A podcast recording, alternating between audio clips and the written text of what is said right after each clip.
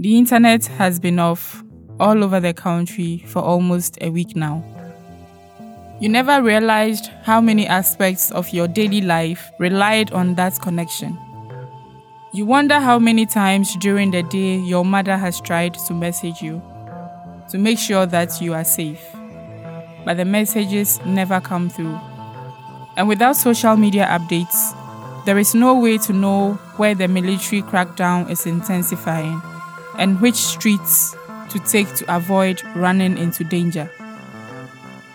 Your government claims that what it's doing is legal, that they are following the letter of the law.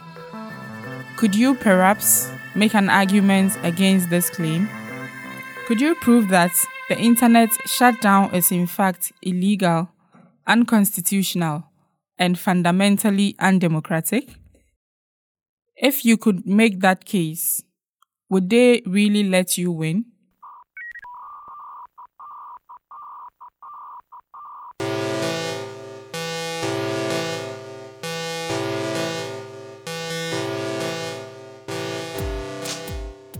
Welcome to Kill Switch, a podcast series brought to you by Access Now, the Keep It On Coalition, co sponsored by Internews, and produced by Volume.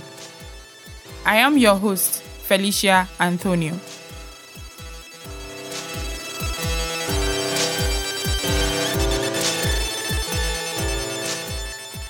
In this six part series, we want to highlight the troubling rise of a new form of anti democratic oppression spreading across the world government created internet shutdowns.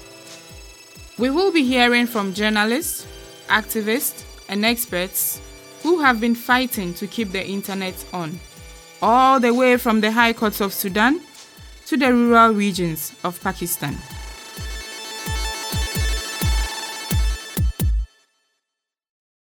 Today, we take a look at what happens when you decide to take your government or even your telecom service provider to court in a desperate effort to get an internet shutdown stopped. In December 2018, the citizens of Sudan took to the streets in a series of protests over the rising price of food.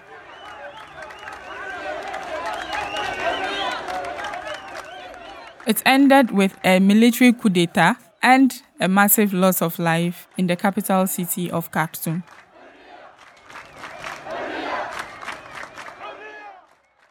We talked to Shahad Azim, whose father, Abdulazim Hassan, lives in Khartoum. Yeah, I was in South Africa at the time. My dad was in Sudan, and many of my friends were in Sudan. Shahad recounts the progressive shutdown of the internet in 2018, starting with a social media blackout. Um, the social media block started um, in December 2018 when the revolution started. The revolution first started in Atbara, the city of Atbara, in one of the northern cities of Sudan, and then spread around the cities of Sudan. There was no any kind of warning, but the fact that people were um, organizing, sending publish publishers about the um, revolution, or we are planning to go out on a protest tomorrow at half past one um, get ready, that means that expect um, a social media shutdown or a total shutdown um, of the internet. The authoritarian government of Omar al Bashir, who had been in power for 30 years, was wary of such a social media protest. The same type of protest that unseated Gaddafi in Libya and Mubarak in Egypt during the Arab Spring. If I'm speaking about the period from December 2018 to the 26th of February 2019. That was a social media interruption, which you are still allowed to use um, the internet if you had your VPN on. But from um, the 3rd of June, which is the massacre um, of 2019, uh, people were unable to use um, internet at all. It was it was a total shutdown. There was no any type of access to internet, and it continued for a period of 37 days. During the social media blackout, Omar al Bashir's generals saw an opening for a power grab and unseated al Bashir in a military coup d'etat. The de facto leader became Hamdan Dagalo, also known as Hemeti. It was a mass protest on the 6th of April. Al Bashir was ousted on the 11th of April, and the sit in continued. So it started as a mass protest, continued as a sit in, and this sit in continued for a period of three months till the 3rd of um, June, when on the 3rd of June, the morning of the 3rd of June, which was the last day of Ramadan, um, this the people woke up under the sounds of guns and um, the militias and on that day we lost um, hundreds actually 700 are injured and hundreds are lost according to amnesty international the events shocked the world and the new military government's immediate reaction was to flip the kill switch on the 3rd of June, exactly at 11 a.m., there was a total shutdown of the internet, and um, the reaction of the people was conflicted because many of the people had losses, like their either neighbor or someone. Everyone was involved in this in the sit-in. Um, I woke up with a phone call from a friend, and she said they are um, they're attacking people in the sit down. And I woke up around four o'clock and I was watching a live video, and then the live video was interrupted. It was a Facebook for live video. and then I wasn't able to get any type of correspondences from Sudan or know about anyone. My dad was there at the time, and I wasn't able to know if they were fine or what's happening. Fortunately, Shahad's father was safe. So it was a big shock to us not being able to even send SMS because the internet block extended to the um, reached the extent that people outside Sudan were unable to send SMS um, SMSs to Sudan. Um, it, we were all worried. Um, well, till Mr. Rescuer came in 10 days later, on the 13th of June, my dad instituted his personal action against Zain which is one of the three giant telco providers in Sudan. Shahad's father, Abdulazim Hassan, is a renowned lawyer in Sudan. Um, well, my father is a Sudanese lawyer, activist, human rights fighter, and he has practices around Sudan, um, Bahrain, and Dubai. My dad instituted his action against Zain because Zain is his um, personal um, provider. Um, the technicality of the case is he instituted an action on a contractual basis on the fact that I've entered into a service contract with Zain where they have an obligation to provide me with internet connection and provide me with their full services in return of um, the payment of um, monthly fees. And he claimed in his um, pleadings, in one of his pleadings, he mentioned that uh, I am a lawyer and I have a list of clients that I have to be in contact with. I am a publisher and a journalist. Um, I need to continue my daily correspondences. And he mentioned the fact that Zain um, arbitrarily violated his um, rights and um, violated their contractual obligations by not fulfilling their action. And he simply asked the court for a specific performance in terms of the contract and reserve his right to compensation in terms of the days that he was unconnected to the internet. On July 10th, more than a month after the shutdown, internet access was restored throughout Sudan once again.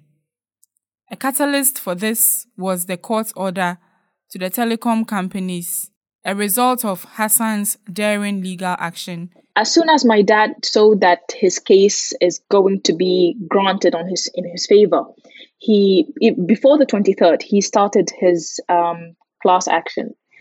He spread the word to one of the news um, outlets, and he told them that he's getting his internet connection back. He contacted some of his friends and relatives, t- saying, um, planning on um, instituting a class action against them and other the other companies. And whoever wants to join um, will be sending a list. Provide your cell phone number and your full names, and we are proceeding with a class action. And he did. He did proceed with a class action, and it didn't take long till the 9th of July, as I mentioned. And he got a decision against Zain to return, um, to uplift the internet shutdown, and against MTN and Sudani or Sudatel um, on the 3rd of September. Yeah, when he got the internet back, he called us. He was like, Did you notice that I called you using WhatsApp, not using um, the usual unusual normal phone call? Then i was like no i didn't notice. Then i looked at the phone and then i was like yes uh, he got the internet back. And then he sent us a picture of him standing in front of the court. What hassan's story highlights is that we often only point fingers at dictators authoritarian or military governments as the aggressors of internet shutdowns but what about the international and private companies that are often complicit in these kinds of oppressive actions? We can always say that the precedent was set. Yes, we can say that. There will always be the awareness that ha- that came with the with the case, with um, the case of Abdul Azim Hassan versus Zain, and would always give the people a hope of claiming their rights.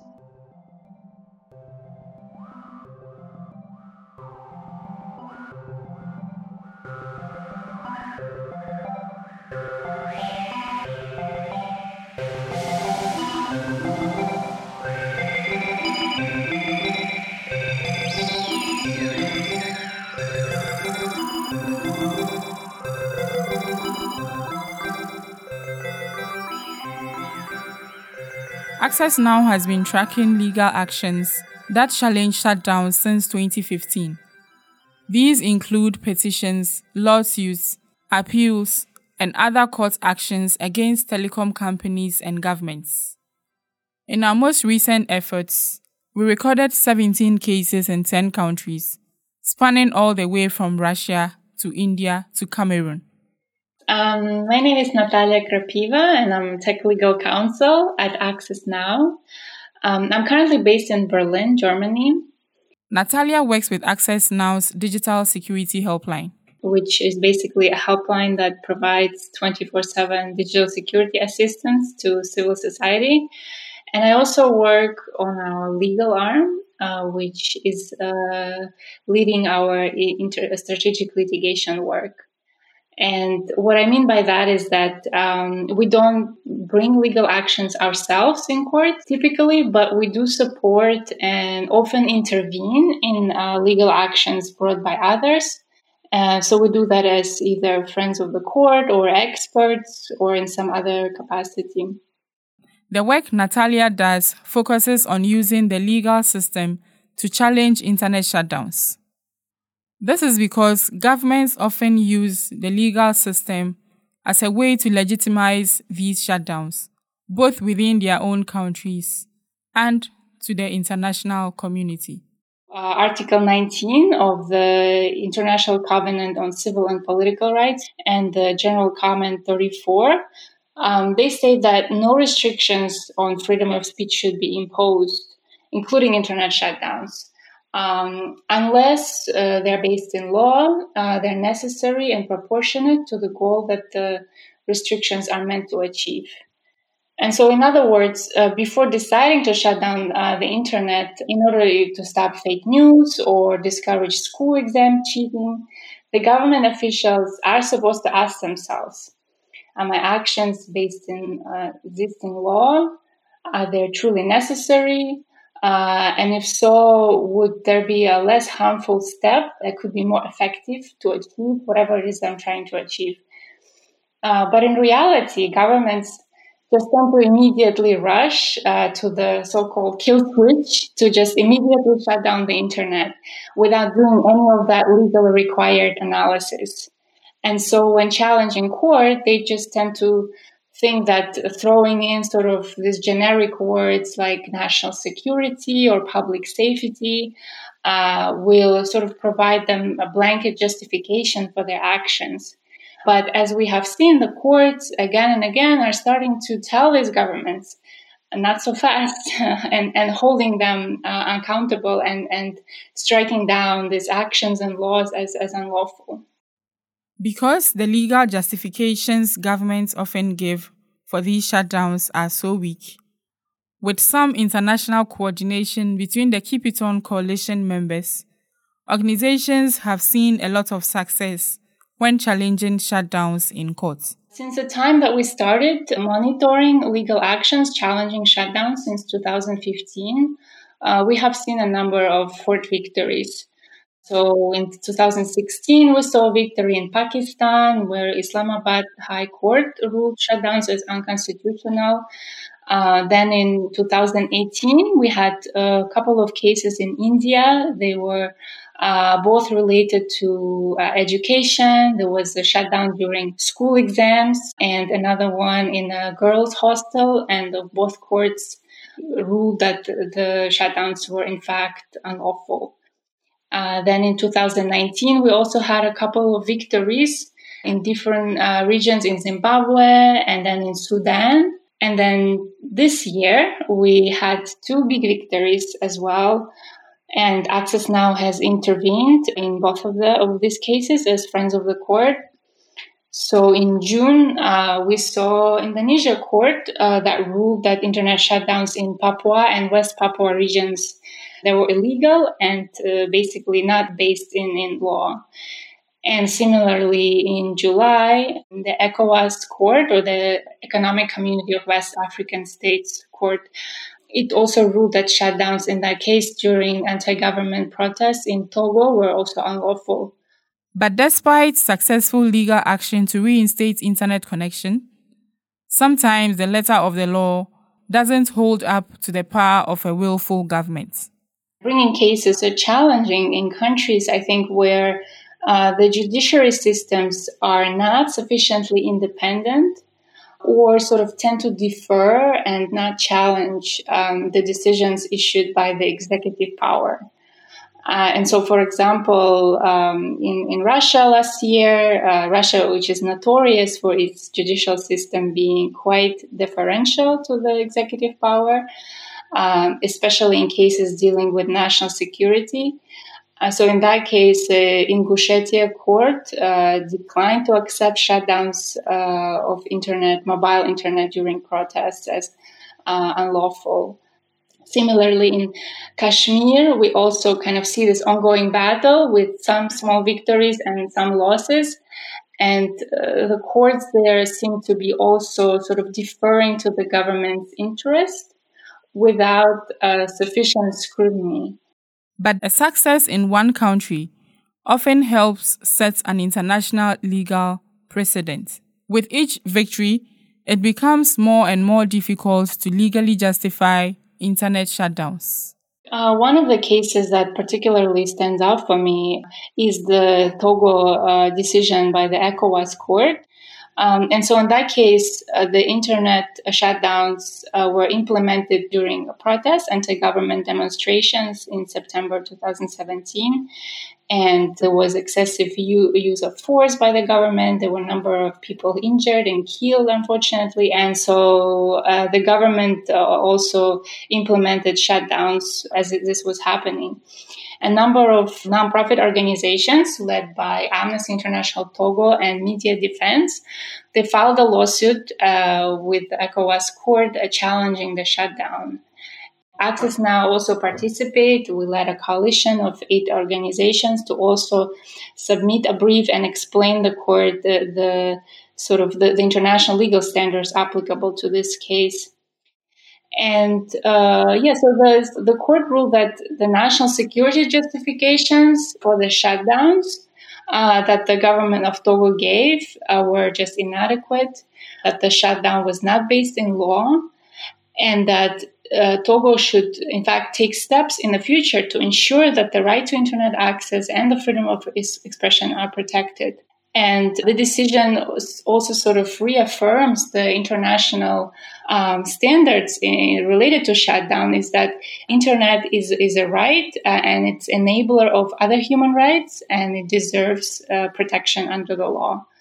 When we win a shutdown case in one corner of the world, Lawyers and judges can look to that as an example of how to proceed legally in a case specific to their country the Togo uh, decision by the ECOWAS court. Uh, it's significant both because it was the most recent case that we've had and also because it becomes a precedent not only for the government of Togo, but also for other 14 members of the economic community of West African states.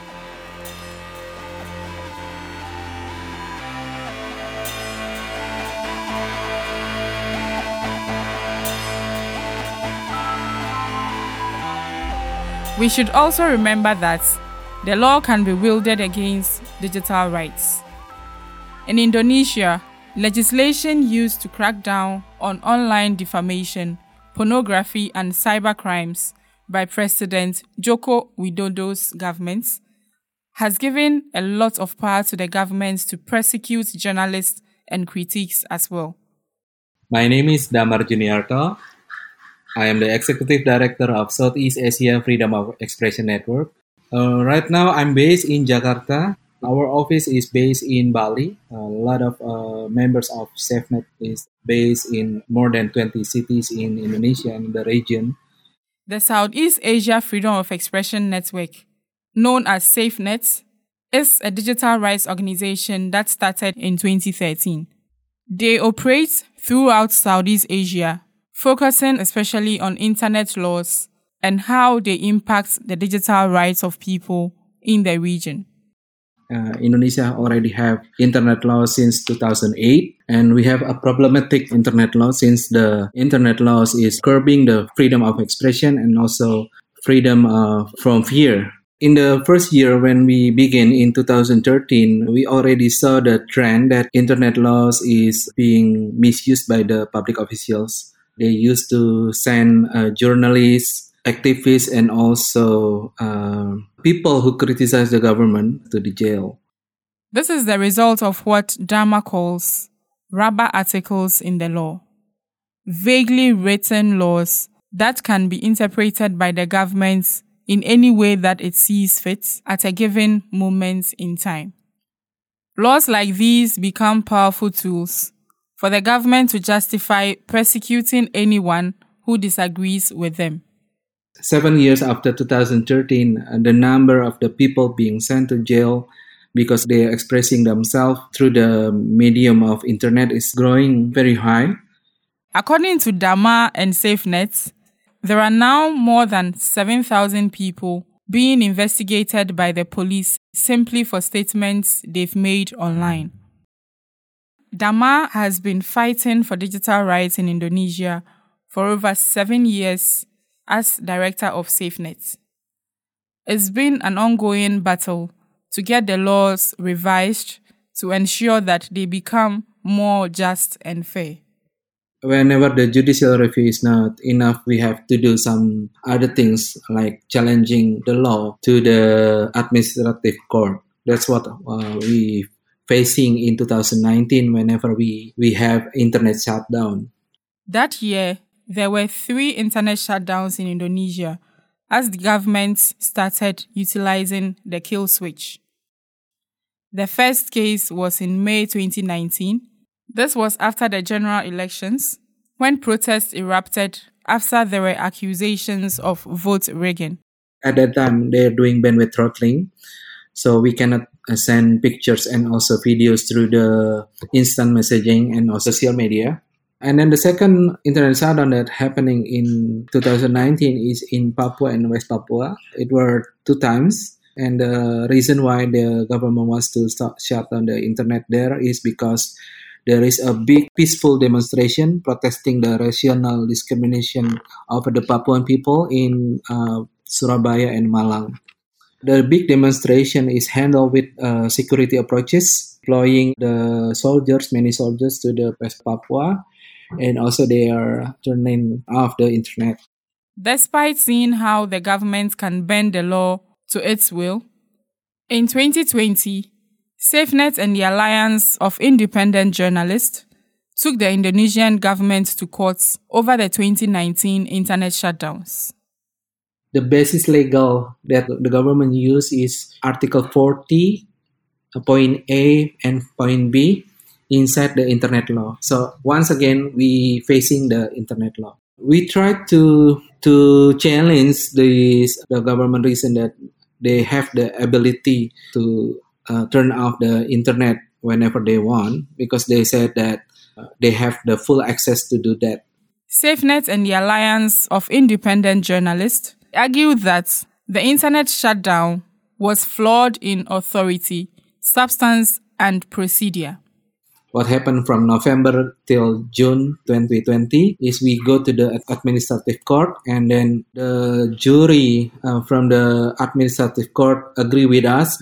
So we go to the administrative court and then we are asking that to say that this government they are abusing the Article 14 inside the internet law and the judges agreed and then sentenced the defendant one and defendant two. Defendant one is the Ministry of uh, Information and Communication, and then uh, defendant two, the President of Republic of Indonesia, is guilty because of violating their own laws. The work that SafeNet and similar organizations do is important not just from a legal point of view.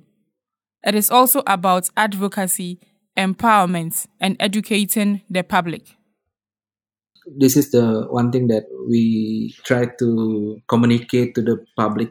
If we are only protesting and without challenging the law, saying that this law is not based on good governance and also violating human rights, people will not understand. Winning the case and also explaining this giving the public understanding that they have the right of the internet they have the right to access the information especially they have the right also to uh, challenge whenever the internet laws is being abused uh, to take out their digital rights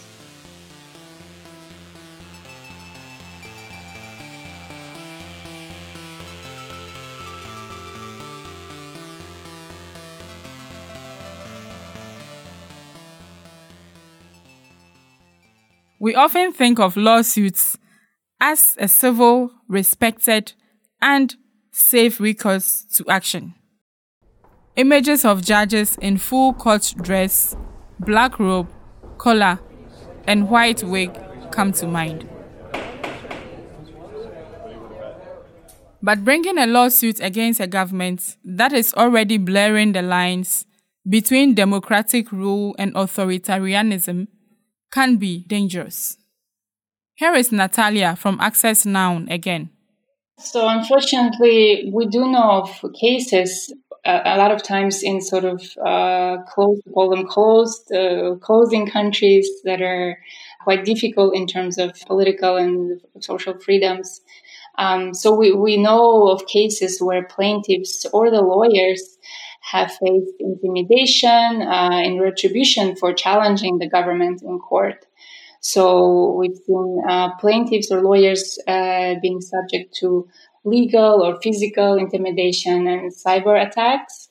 In some situations, challenging a government's shutdown order opens new risk for the personal safety of the lawyer or activist. Uh, Judge Emmanuel from Cameroon, I think, is the one example uh, where uh, he championed uh, multiple cases uh, in Cameroon at the Supreme Court and Constitutional Council, um, challenging uh, the two internet shutdowns in Cameroon, in Anglophone regions of Cameroon. These shutdowns lasted over 200 days. And um, some cases were dismissed kind of early on, and some are still ongoing. And he did manage to bring some good results. Uh, and also, he made one of the telco companies to basically reveal in affidavit to the court that the government was the one, in fact, that ordered the shutdown. But he did face uh, retaliation for his legal actions and he was summoned, uh, for example, by the government uh, and was subject to questioning and interrogations about the true motives behind his legal actions. Uh, the government sort of questioned, you know, what was his purpose and who is behind. uh, him and who's funding him.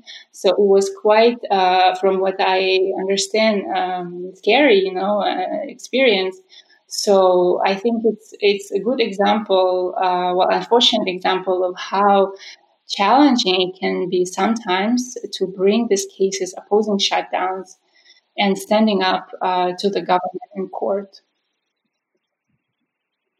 It is important to remember that internet shutdowns are always just one part of the story. As we see in Myanmar, the erosion of digital rights can lead to the erosion of other human rights. In Sudan, it was about holding private companies who collaborate with a repressive regime accountable for their actions.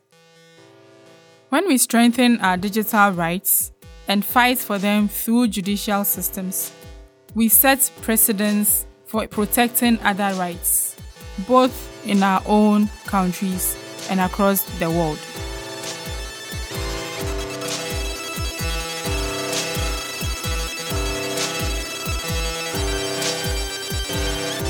Join us in the next episode of Kill Switch, in which we'll hear about how internet shutdowns impact the everyday lives of people around the world. For more information about how to support the Keep It On Coalition and our work, visit our website www.accessnow.org. This podcast was produced by Access Now and Volume with funding support from Internews. Our music is by Oman Mori. Subscribe wherever you get your podcasts and share as widely as possible to help the fight against internet shutdowns. I am your host, Felicia Anthonio, and you have been listening to Kill Switch. Goodbye, and remember to keep it on.